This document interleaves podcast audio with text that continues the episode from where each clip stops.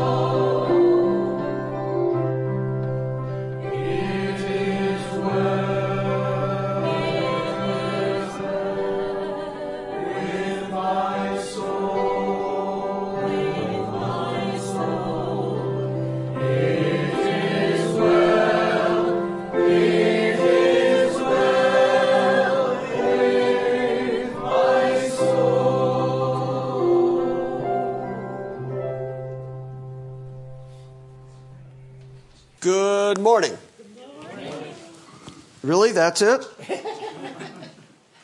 well, we found out who the people are who pay attention to daylight savings time.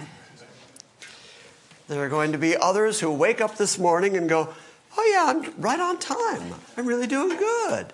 And then they're going to find out that everybody else in the world is an hour ahead of them. And uh, if they show up here late, I invite you all to point, laugh, and jeer. We had a really good week this week at the conference. I enjoyed the conference in Gladeville very much. God was very good to me. My voice held out, and I remained healthy through all of it. So, as soon as it was over, I got a lousy, stinking cold, which Marilyn points out all colds are lousy and stinking. There are no fun and happy colds. I'm going to be like Hillary this morning and power through. and if it just becomes too hard, then you'll be blessed with a shorter than usual sermon. Turn to 2 Corinthians chapter 2. And then keep your finger there and see if you can find Acts 16. The second letter from Paul to the Corinthians is the most personal of all of the epistles that we have from Paul. We're going to see evidence yet again this morning that there may have been another epistle between what we call 1st and 2nd Corinthians. There may have been a short epistle because he makes reference to it in chapter 2 and we simply don't have that. It's lost to antiquity somewhere, but we get a pretty good sense of what was in it by his references to it.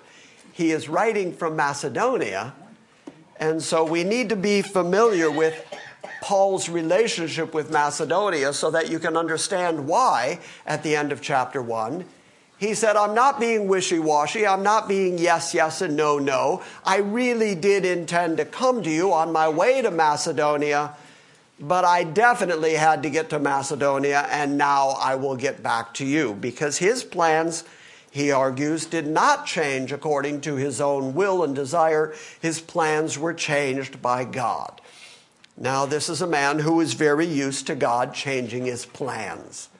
This is a man who knows very well that the Spirit of God can send him wherever the Spirit of God determines to take him.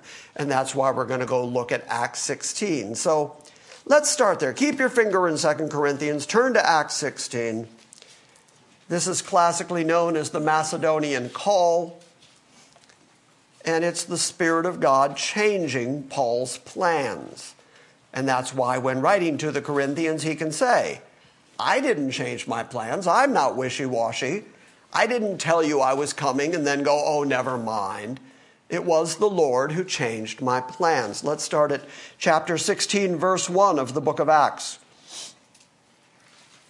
And he also came to Derbe and Lystra, and behold, a certain disciple was there named Timothy, the son of a Jewish woman who was a believer, but his father was a Greek.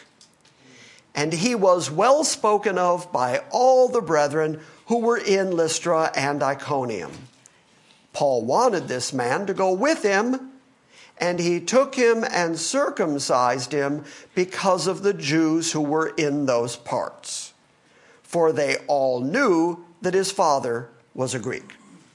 I really don't have time to get into this this morning, but Circumcision is a sign of Abrahamic descendancy. If you are a part of Israel and you're a descendant of Abraham, Isaac, and Jacob, circumcision was a requirement. So now you've got a man here who is partly Jewish, partly Greek, and Paul decides that, for lack of a better word, that he does qualify for circumcision, being that he has the Jewish mother. But then Paul came across Titus. Titus was a Greek, he had a Greek father and mother, and Paul argued that Titus should not be circumcised because he was purely Gentile. But in Timothy's case, because he had a Jewish mother and a Greek father, Paul contended that he should be circumcised so that specifically he could take him into the temple because uncircumcised people were not allowed into the temple. So, since there were Jews in that area who would know that rule, they would contend immediately with Paul and Timothy if Paul took a Greek uncircumcised into the temple. But in order for him to continue ministering among the Jews in that area, he circumcised Timothy. Paul wanted this man to go with him, verse 3, and he took him to be circumcised. He circumcised him because of the Jews who were in those parts, for they all knew that his father was a Greek. Now, while they were passing through the cities, they were delivering the decrees which had been decided upon by the apostles and the elders who were in Jerusalem for them to observe. So the churches were being strengthened in the faith and were increasing in number daily. And they passed through the Phrygian and Galatian region, having been forbidden by the Holy Spirit to speak the word in Asia. Okay, so here's Paul and here's Timothy. We know them to be two of the strongest proponents of the doctrines of grace, of the teaching of the gospel, the strongest evangelists in the Middle East at that moment. And they intended to preach the word wherever they were. But they were prohibited by the Holy Spirit from speaking the gospel some places. So Paul was accustomed to the idea that the Spirit of God could override his intention. He knew what he wanted to do, but the Spirit of God held sway over his decision making. Verse 6 And they passed through the Phrygian and the Galatian region, having been forbidden by the Holy Spirit to speak the word in Asia. And when they had come to Mysia, they were trying to go into Bithynia, and the Spirit of Jesus did not permit them. Okay, they had their plan. They had their journey mapped out. They're going to go into the areas of Bithynia. They're in Mysia. They're going to go north and east. That's their plan. But the Spirit of Christ wouldn't permit them to go there. Verse 8 So passing by Mysia, they came down to Troas. Now, Troas, if you were to look at a map, many of you have maps in the back of your Bibles.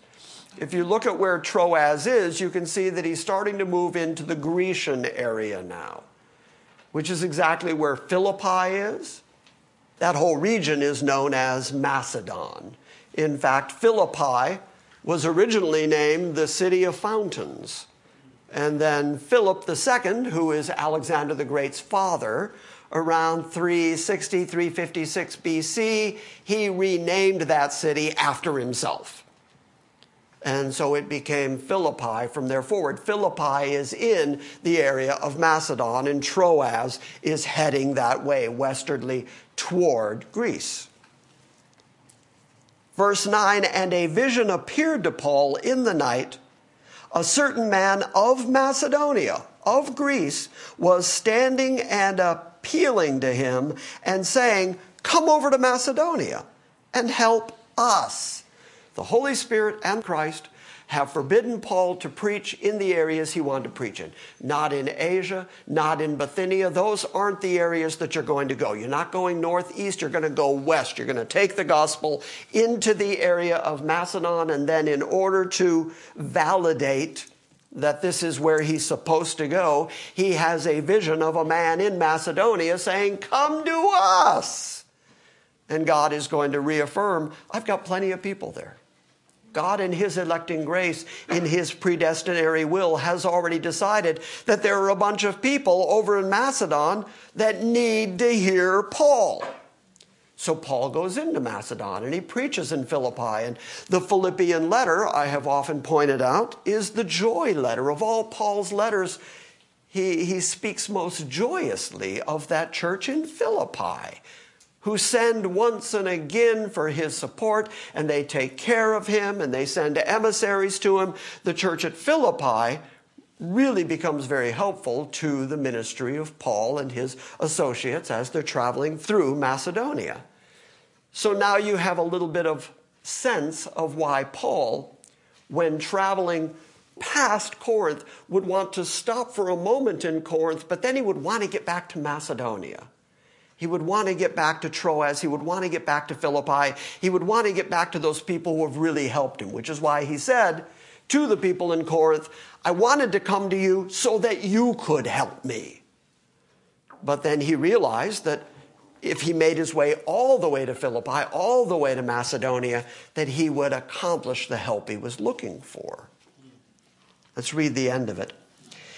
Verse 9 And a vision appeared to Paul in the night. A certain man of Macedonia was standing and appealing to him, saying, Come over to Macedonia and help us. And when he had seen the vision, immediately we sought to go into Macedonia, concluding that God had called us to preach the gospel to them. You think? That's a big clue after you've been prohibited from every place else you've gone, when you get the vision that says, Come here, that's pretty good affirmation that that's where the Spirit of God wants you to go. Therefore, putting out to sea from Troas, we ran a straight course to Samothrace, and on the day following to Neapolis, and from there to Philippi which is the leading city of the district of Macedonia, a Roman colony. And we were staying in this city for some days. Okay, so now you kind of get the relationship that Paul has with Corinth, which at the end of the letter of Second Corinth, he's even going to argue the more I loved you, the less I was loved by you.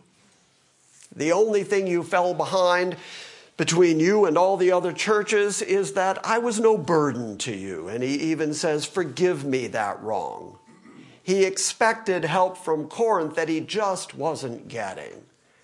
So, in order to get help, he had to go back to Macedonia, had to go back to Philippi, had to go to the church there, and then make his way back to Corinth and then he stayed with them for a longer period of time. So that's what he's arguing at the end of chapter 1. Turn back to 2 Corinthians. In chapter 1, starting at verse 12, for our proud confidence is this the testimony of our conscience, that in holiness and godly sincerity, not in fleshly wisdom, but in the grace of God, we have conducted ourselves in the world, and especially toward you. For we write nothing else to you than what you read and understand, and I hope you will understand until the end. Just as you also partially did understand us, that we are your reason to be proud, as you also are ours in the day of the Lord Jesus. And in this confidence, I intended at first to come to you, that you might twice receive, some translations say a blessing. We talked about it last week. It's the word charis. It would be better translated that you might receive twice the graces of God. That is, to pass your way into Macedonia, and again from Macedonia to come to you, and by you to be helped on my journey to Judea. Therefore, I was not vacillating when I intended to do this, was I? Or that which I purpose, do I purpose it according to the flesh? That with me there should be yes, yes, and no, no at the same time? But as God is faithful, our word to you is not yes and no. For the Son of God, Christ Jesus, who was preached among you by us, by me and by Silvanus and by Timothy, was not yes and no, but is yes in him. For as many as may be the promises of God, in him they are yes. Wherefore also by him is our amen to the glory of God through us. Now, he who establishes us with you in Christ and anointed us is God, who also sealed us and gave us the Spirit in our hearts and gave us the Spirit in our hearts as a pledge. But I call God as witness to my soul that to spare you I came no more to Corinth. Not that we lord it over your faith, but we are workers with you for your joy, that in your faith you are standing firm. That's where we stopped two weeks ago. And I hope that that's enough review to get you all caught up with how Paul is appealing to the folks at Corinth. He's expecting some help from them, he's expecting some support from them, and then he's expecting to be sent on his way to Judea. But time and time again, the folks at Corinth have to be dealt with because of their sinfulness and their lack of real steadfast commitment to the things that Paul is continually writing to them. So they're having to be corrected time and time again. And despite having to be corrected time and time again, I really like the fact that Paul never says, That's it, you're not a church. The other churches are not doing what you're doing. The other churches are giving and supporting me. The other churches are firm in their stand for the gospel. You're listening to all these tangential voices that are coming in, voices that are arguing against my doctrine, voices that are arguing against me as an apostle. And despite that conflict he was having with them, he never wrote them off and said, That's it, you're not a church. Because, as we saw in the book of Acts, God is already, the Spirit of God is already forming a church in Corinth. They're just a troublesome church. They're just a church in the flesh. They're just a church that needs to be corrected, that needs to be taught. God has said He's got many people in that area, in that church, and so Paul just does not give up on them. And that would be a terrible precedent for the church to set. That if you don't do it exactly right, that's it, you're not a church. Although there are a few churches here in Smyrna that I would like to say that to. All right, so we're at chapter 2, verse 1. But I determined this for my own sake, that I would not come to you in sorrow again. So that's why he apparently wrote the epistle that we don't have and corrected some things that needed to be corrected. And on his way to Macedonia and on his way to Philippi, he decided that he wasn't going to go into Corinth again because at the time he was apparently upset with them and he didn't want to come and bring them sorrow upon sorrow because logically, verse 2 is going to say, I expect you to make me joyous. I want to come happily to you. And if I make you sad, if I make you sorrowful, then I'm making sorrowful the very people I need to make me happy. So why would I do that? Verse 2 For if I cause you sorrow, who then makes me glad but the one whom I made sorrowful? And this is the very thing I wrote you, lest when I came, I should have sorrow from those who ought to make me rejoice, having confidence in you all, that my joy would be the joy of you all. Now, there he is again making reference to that's why I wrote to you. And in a moment, he's going to get into a bit of the content of that writing. And I think we can argue effectively that it's not what we would call First Corinthians. That's not the letter he's referring to. Apparently, on his way to Macedonia, he dropped the folks in Corinth a corrective letter, even above and beyond the letter that we have, which is called First Corinthians.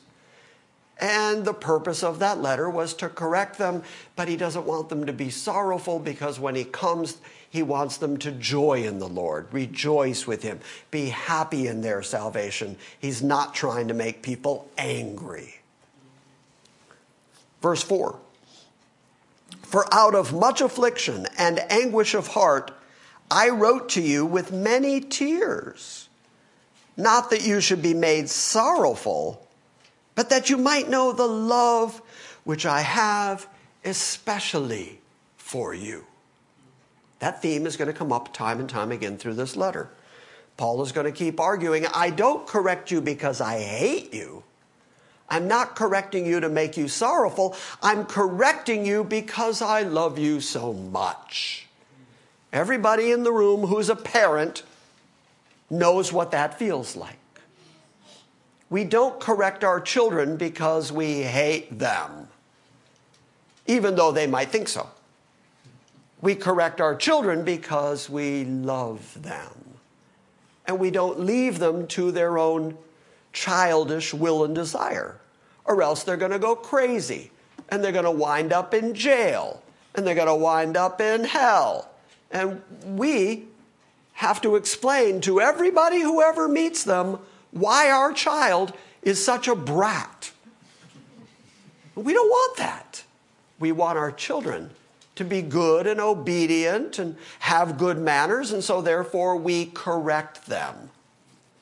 Now, get this right, just philosophically.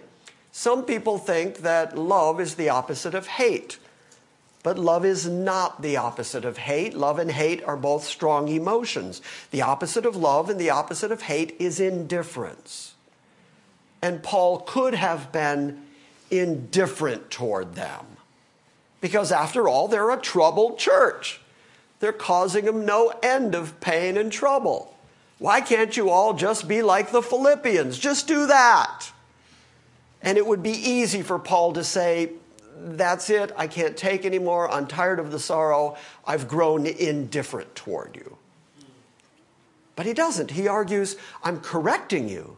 I'm bringing you along in the word. I'm building up your faith with tears, not to make you sorrowful, but so that you'll understand how much I love you.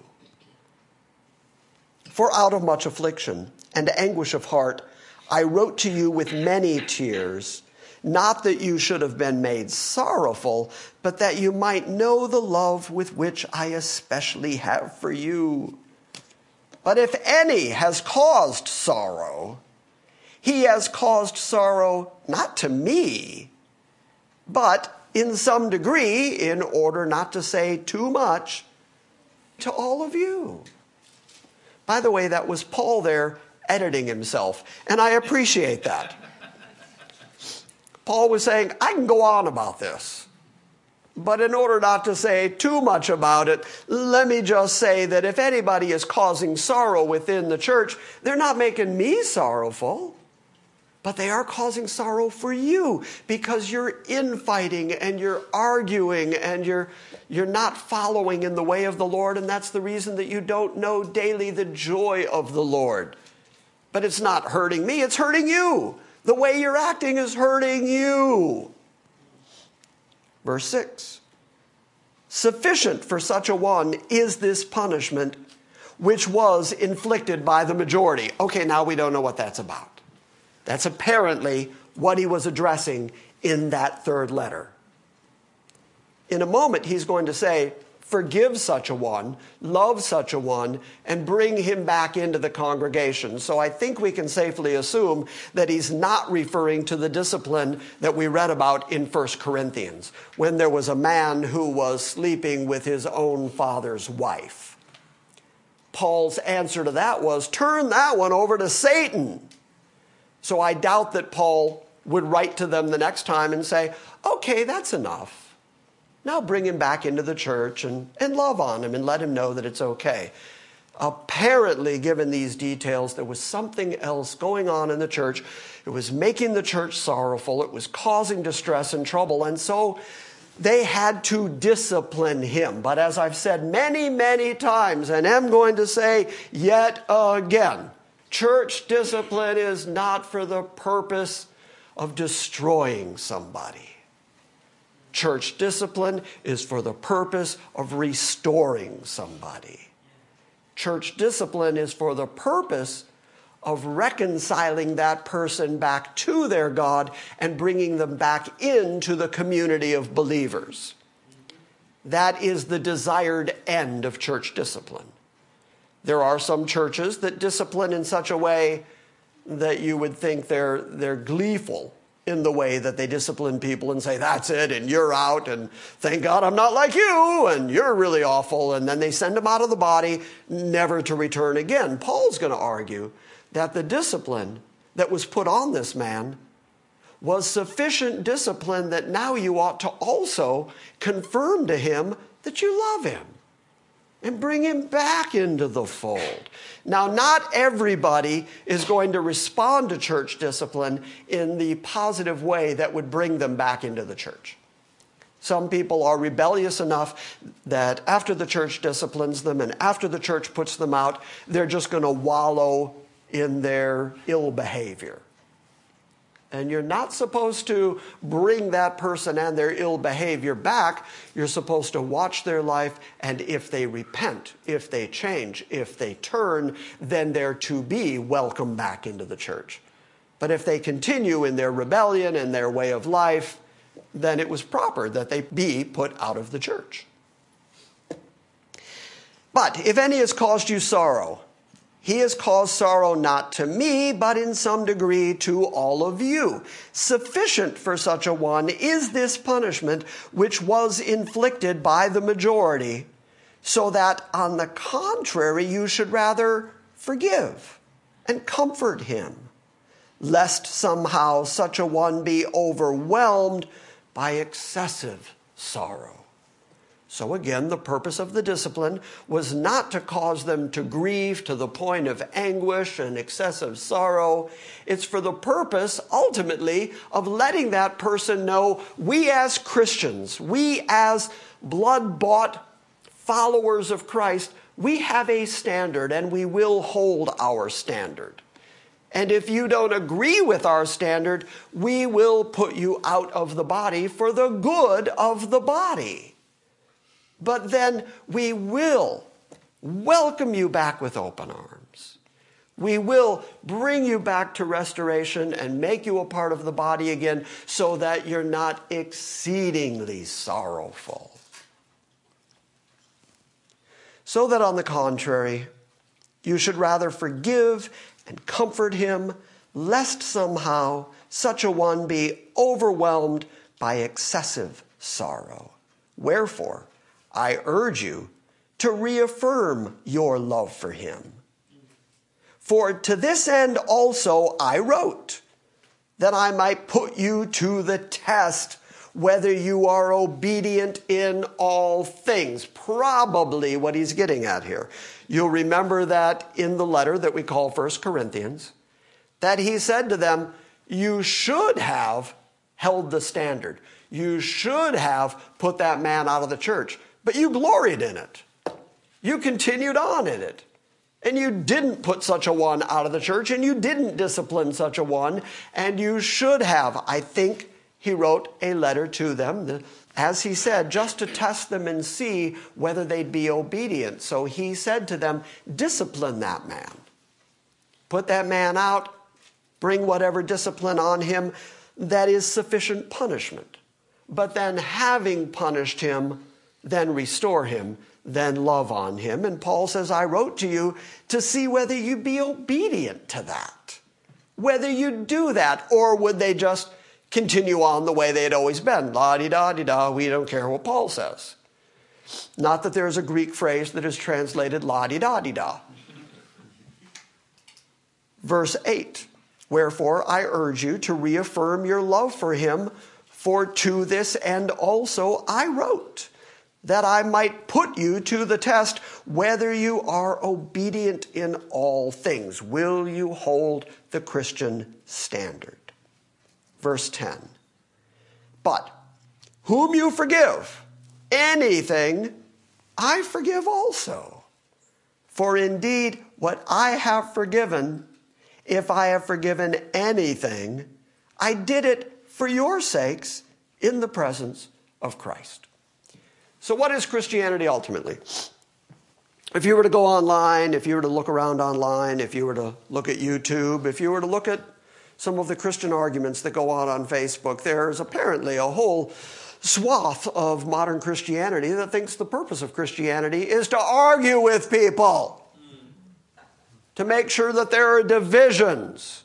And you're not like me and you don't dot every I the way I do. You cross your T's different. You don't agree to every doctrine that I hold. Therefore, we're separate. We're different. You're condemned. You're going to hell. You're speaking for Satan. You can find all that stuff online. But look at Paul's approach.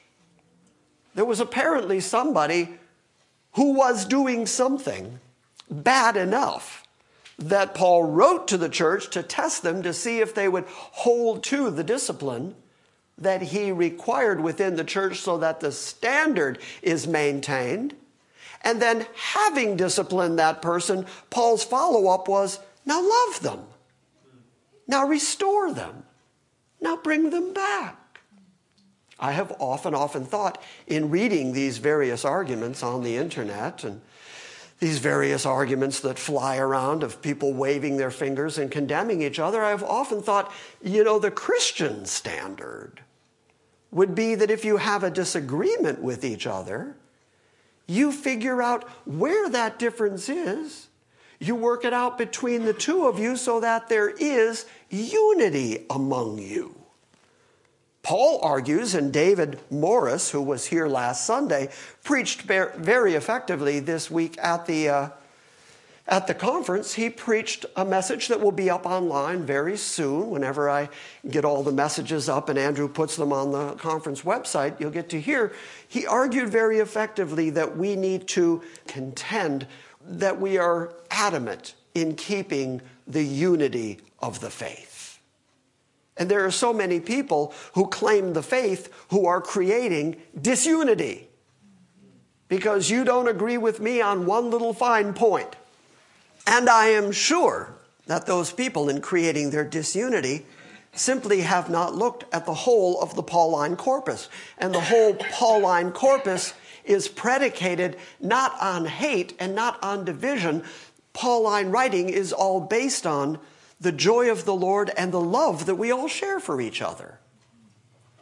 So if somebody falls into sin, our response to them ought to be a loving response, the way we discipline our children. That it ought to be a discipline that corrects them for the purpose of bringing them back into the fold. There were five kids in my family. And my dad found out that the most effective punishment that he could put on any of us was to send us away from the dinner table. Because every day we had to be at the table. Oh, thank you. Somebody loves me. thank you, Don. So we had to join every day. I don't care where you were. I don't care how old you were. I don't care what you were in the middle of. I don't care how involved you were. You had to be at dinner. Mom had worked. She had worked over the stove. She had made dinner. The dinner's prepared. The dinner's on the table. Six o'clock. You better be there. If you're not there, you don't eat that night because mom made dinner. You knew what time it was. You didn't eat. That's it. And especially when we were dependent on using mom and dad's car, we go, well, can I go buy something to eat? What, in my car? No. she had to be at the dinner table. The dinner table was sort of a sacred moment every day in the McClarty household. Now, the greatest joy we had at the dinner table was making dad laugh. Because he had had a hard day at work, he had worked all day, but dad loved jokes. And so the greatest joy we got was making dad laugh. Oh, and if you could catch him when there was milk in his mouth and it would come out his nose, that was bonus points. Yeah. But if dad was mad at you, he'd say, Go to your room. But I'm eating. I don't care. Go to your room. But I want to be with the family. This is important. I should be. Go to your room. And so to be sent out of the best place to be was adequate punishment for us then to correct our behavior in the desire to be restored to the dinner table, because that was where the family all gathered. Same deal with the church. This is where we all gather. This is where we study. This is where we sing. This is where we pray. This is where we have fellowship. And so the discipline that we can put on people is to say, you can't be part of this as long as you're living like that. And sometimes through the years, these are really good, by the way, Dawn. through the years, we have had to do that a couple of times. We have had to say, okay, your behavior doesn't comport with your Christian witness, and it's going to reflect badly on the whole church. And then those people either correct that behavior or they rebel. And they're going to make it known pretty quickly whether they're part of the church of Jesus Christ or whether they were just there for a while and then when the trouble came, they wander away. And by the way, let me also say that this week during the conference, Roger Skeppel taught on the four soils for three nights in a row the sower and the soils. And he did a very, very good job of talking about that very thing. That some people spring up quickly, but because there's no root in them, Satan comes and steals away what was in their heart. And so there's always going to be people who come and join the church because they just like the atmosphere, they like what's happening, there's some advantage to them, and so they come and join the church. But let some trouble come, let the cares of this world come, they fall away. So Paul is saying, You have disciplined such a one adequately. Sufficient for such a one is the punishment that was inflicted by the majority. But whom you forgive anything, I forgive also. For indeed, what I have forgiven, if I have forgiven anything, I did it for your sakes in the presence of Christ. In order, look at this next verse, look closely at verse 11, in order that no advantage be taken of us by Satan. For we are not ignorant of his schemes. What's the chief tool that Satan uses in churches? We've already talked about it. You should all know. You should be right there. Instant. You should be there. Division. Divide the church. As long as the church stands strong as a body, collectively, worshiping and praising together and building each other up in the faith, as long as that's going on, Satan's powerless. It's hard for him to stop that the ongoing movement of the church. He's been against it for 2,000 years, and the church still exists today. As long as the church maintains the standards and studies the word and takes care of each other and loves and sacrifices for each other, you can't stop the church. But the church, especially in the Western world right now, is in deep trouble and tons of division because they have forgotten that their sole reason for existing is the proclamation of the gospel of Christ. And they've gotten involved in all these other things, political things, and, and they've got way too much money, so they par- start putting on bread and circuses and bringing in clowns and smoke machines and rock bands because they think their job is to entertain people so that they can get their disposable cash from them and they have forgotten that the reason for the church existing is to be the body of Christ in all that that means. But we're not ignorant to those schemes. We know the schemes of the devil. We know what it is he's up to. We understand that he's going to try to cause division. Therefore, within the church, whenever division arises, we know that's not from Christ.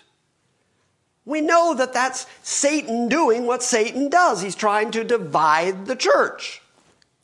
So that's our purpose for caring for each other. That's our purpose for loving each other. That's our reason for sacrificing for each other. That's our reason for contending for the unity of the body.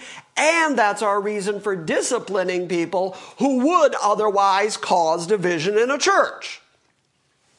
We have had people who, had we allowed them to continue in the way they were going, we're going to divide this body. And so, for the good of the body, we have to contend with the one person and bring their behavior and their approach to Christianity back in line with what we all believe. Because you know what it's like. A little leaven leavens the whole lump. And as soon as somebody contentious somebody argumentative shows up here, it's like a cancer. It spreads so fast. It just it sweeps through the body. And next thing you know, you start hearing about rumors and backbiting and you start thinking, where'd all this come from? We were fine a month ago. Why are people arguing now? anyway. We have to contend for that unity. We have to be really intentional that we keep the unity of the faith. So we're not ignorant to the schemes of Satan. Verse 12. Now, when I came to Troas for the gospel of Christ, and when a door was opened for me in the Lord, that's what we read out of Acts, remember? Now, when I came to Troas for the gospel of Christ, and when a door was opened for me in the Lord, I had no rest for my spirit, not finding Titus, my brother. He expected to find Titus in Troas. But taking my leave of them, I went on to Macedonia. That's why I didn't come see you. Verse 14, but thanks be to God who always leads us in his triumph in Christ and manifests through us the sweet aroma of the knowledge of him in every place. Okay, now Paul's going to expand on this for just a moment, so I, I take a moment. Paul uses this phrase, this sweet aroma, and it harkens all the way back to Old Testament history. There was something in the Old Testament that was known as a sweet savor or a sweet aroma offering. It was one of the ways that you could please God. It was one of the ways that you could show God how devoted you were to Him, how much you loved Him.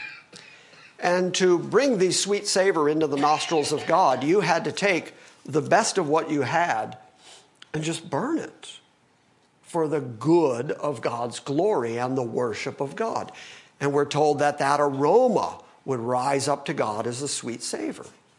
Now, Paul is saying, we're like a sweet aroma in the world. We are now broadcasting the gospel of Christ, the only way to bring salvation to men and women, boys and girls. So we on this planet are like a sweet aroma. And in a moment, he's going to say, Well, we're a sweet aroma to some people. He's about to say, We are the scent of life unto life for some people. When we preach the word, some people hear it, all the lights go on, everybody's home, and people just get it. And they become Christians. And they become God worshippers. And some people hear us say the exact same thing, and they hate it. And he says, We're the aroma of death unto death to some people.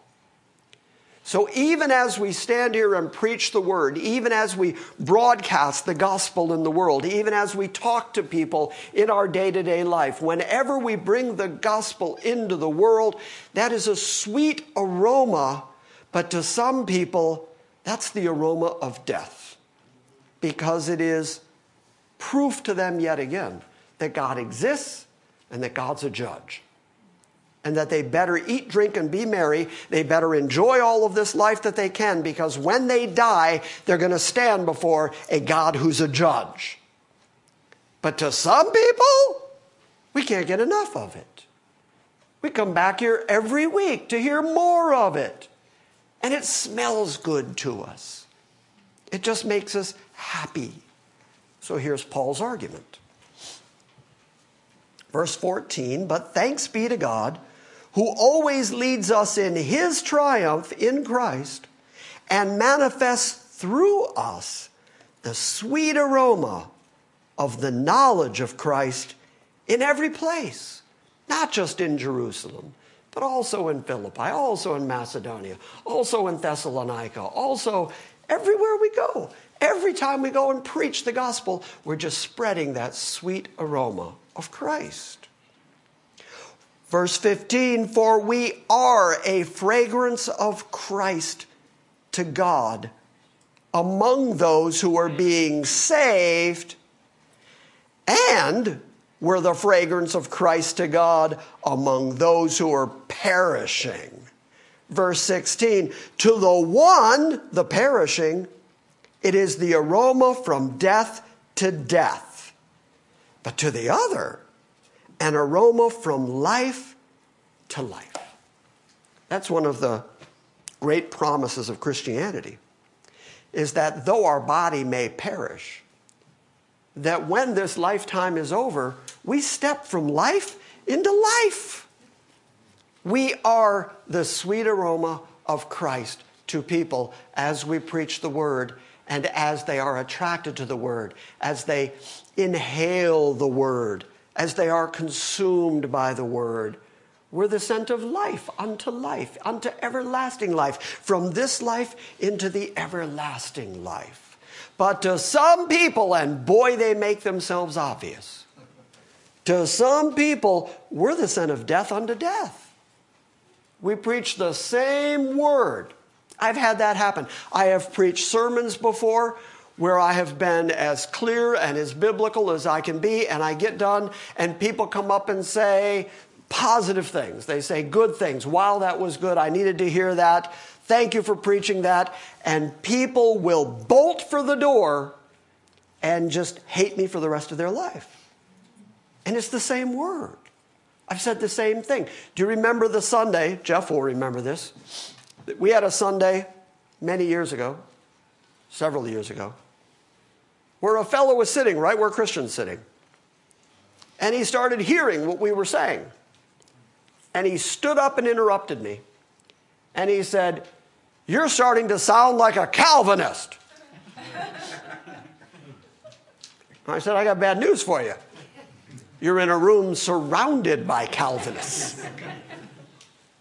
well, he used some pretty vitriolic language on all of us and cursed us and stormed out the door. And yet, there were all these people still sitting here who were just absorbing the word and loving the word. Same word. I wasn't saying one thing to the church and one thing to him. I was saying the same thing to the whole group. And to some people, it had that scent of life unto life. And to some people, like him, oh, it, it infuriated him. It had that scent of death unto death. And he hated it. As I recall, we even had some men who followed him to the parking lot to make sure he wasn't going to get a gun. It was that vitriolic. You know, we never put it on the internet. I, I cut the middle of that message so that we wouldn't share this man's vitriol with the whole world. But it was a tad spooky. I remember that day like, and this could be the last day of Jim's life. It was pretty rough, but it was a perfect example of what Paul is saying.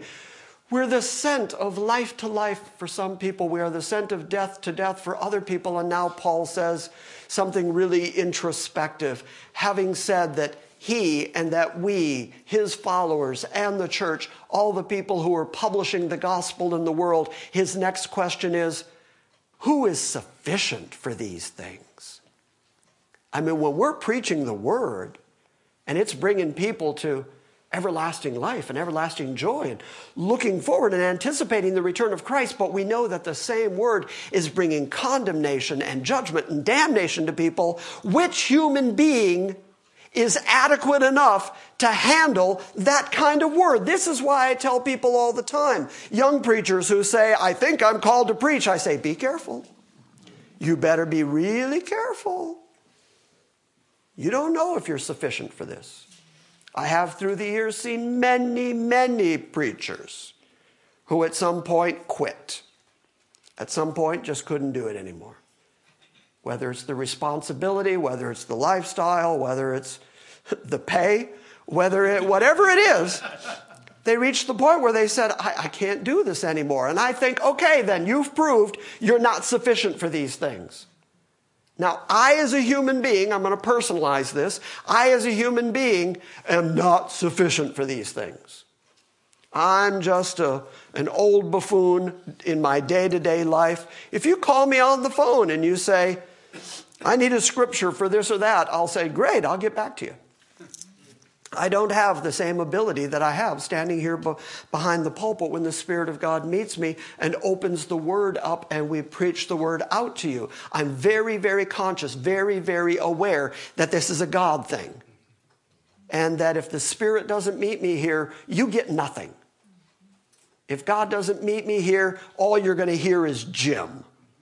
And you're going to walk out going, Well, Jim was boring. I know I'm not sufficient for these things. I am dependent on God to be the deciding factor between those who love the word and those who are going to be judged by the word. That's not my doing, that's his doing. My job is preach the word. My job is just tell the word. Tell the truth. Tell the truth. Just tell the truth.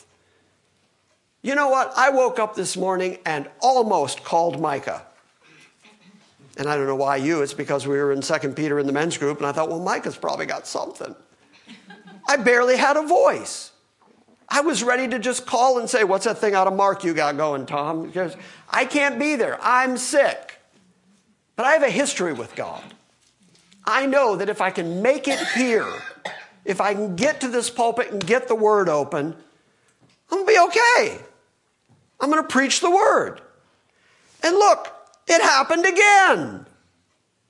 Sick, sick, sick, sick. And I guarantee you, when I'm done talking, I'm going to be really sick again. And I'm going to go home, I'm going to get over the cold, and I'm going to take a nap, and I'm going to, I'm going to load up on NyQuil and sleep for three days. I, uh, that's the plan. But I know, I trust, I am confident that God meeting me here is sufficient to do the job that God has predestined to be done. It's God's job, it's God's work. So, who's sufficient for these things? Nobody. Nobody should have the power of life and death in their words. Nobody.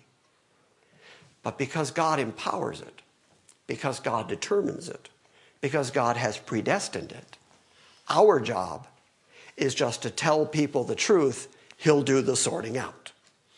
Does that make sense? Yes. Does that make sense? Yes. Oh, oh, there you are. Okay, It's good. also the narrow way. It's also the narrow way. So it's not a popular message. It's not a popular message. It's not a humanistic, flesh affirming message. And humanistic, flesh affirming people don't like it. People whose chief aim and goal is God and His glory love it. And there's an aspect of it where we have to carry our cross daily, and it's not a very pleasant thing. Isn't that what it's about? What's a cross do? Changes you to the, conforms you to the image of Christ. Yeah, it kills you. Yeah. And in that conforming process, he's going to accomplish what he's determined to accomplish in you. And also, I think we agree with Calvin's view of soteriology, but we, you know, I don't think he was on target on all of the other things here. Absolutely. Absolutely. Um, I've said frequently, Calvin was a uh, sacralist, which means that he believed in using the power of the state, the power of the sword, to compel people to come to the church, to be part of the church. I don't agree with that. I mean, Geneva was, the church was also the head of the government. The two were intertwined intimately. I don't agree with that. I don't want the government coming in here and telling me anything.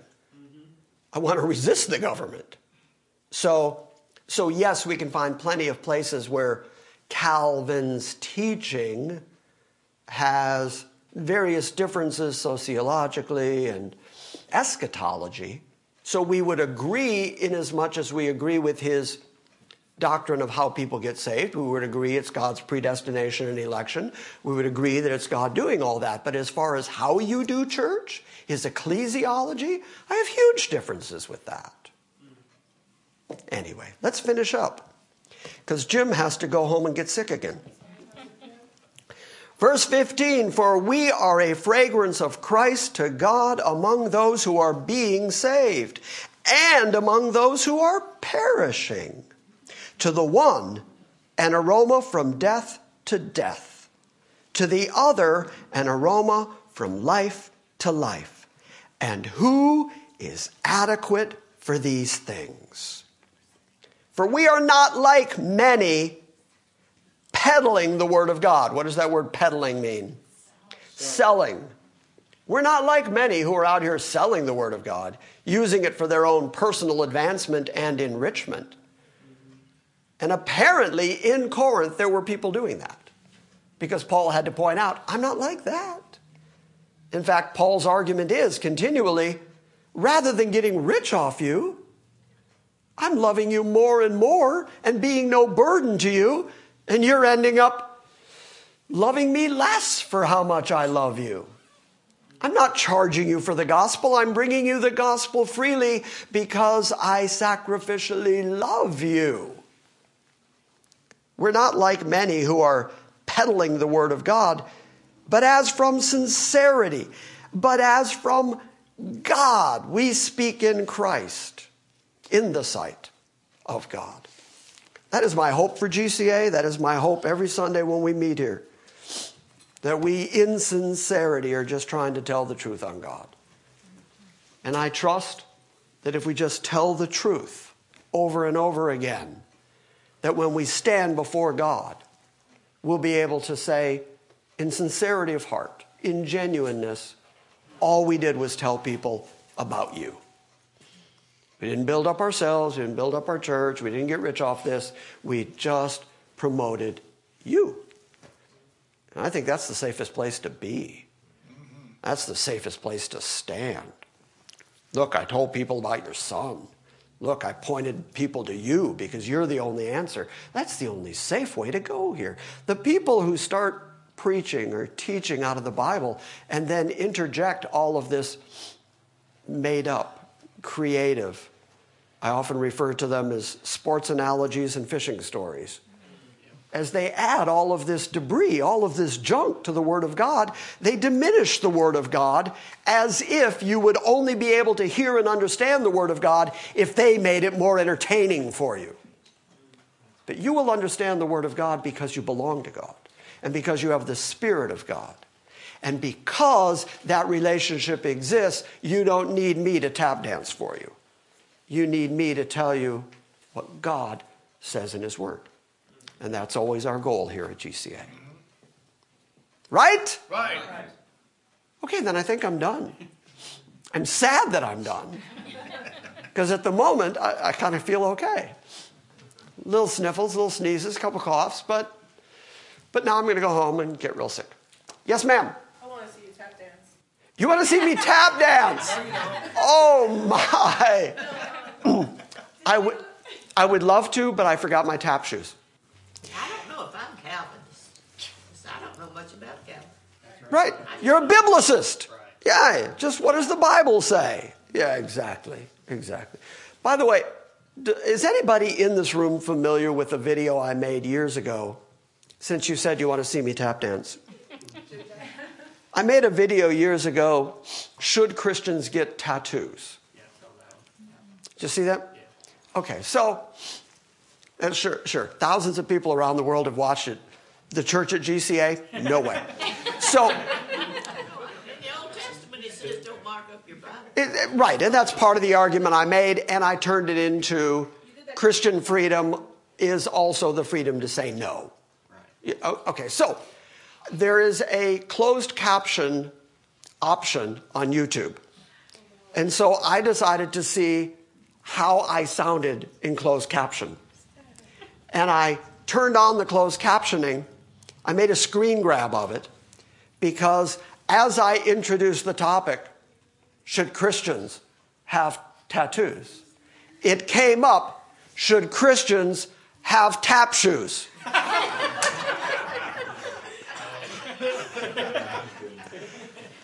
And since I'm not wearing mine today, no tap dancing.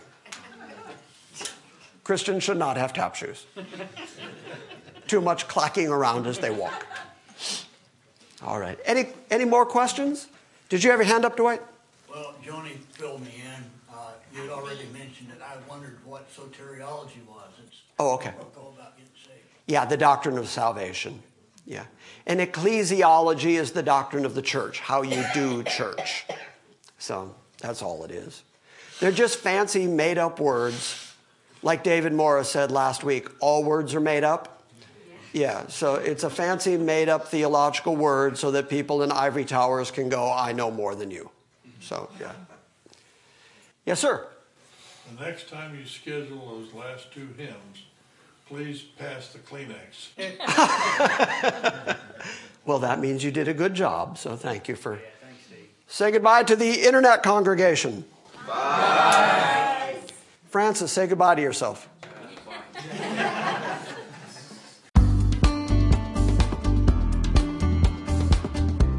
Thank you for listening to this Sunday morning message from Grace Christian Assembly. Please visit our website at salvationbygrace.org and join us next time when we gather around the Word and study God's sovereign grace.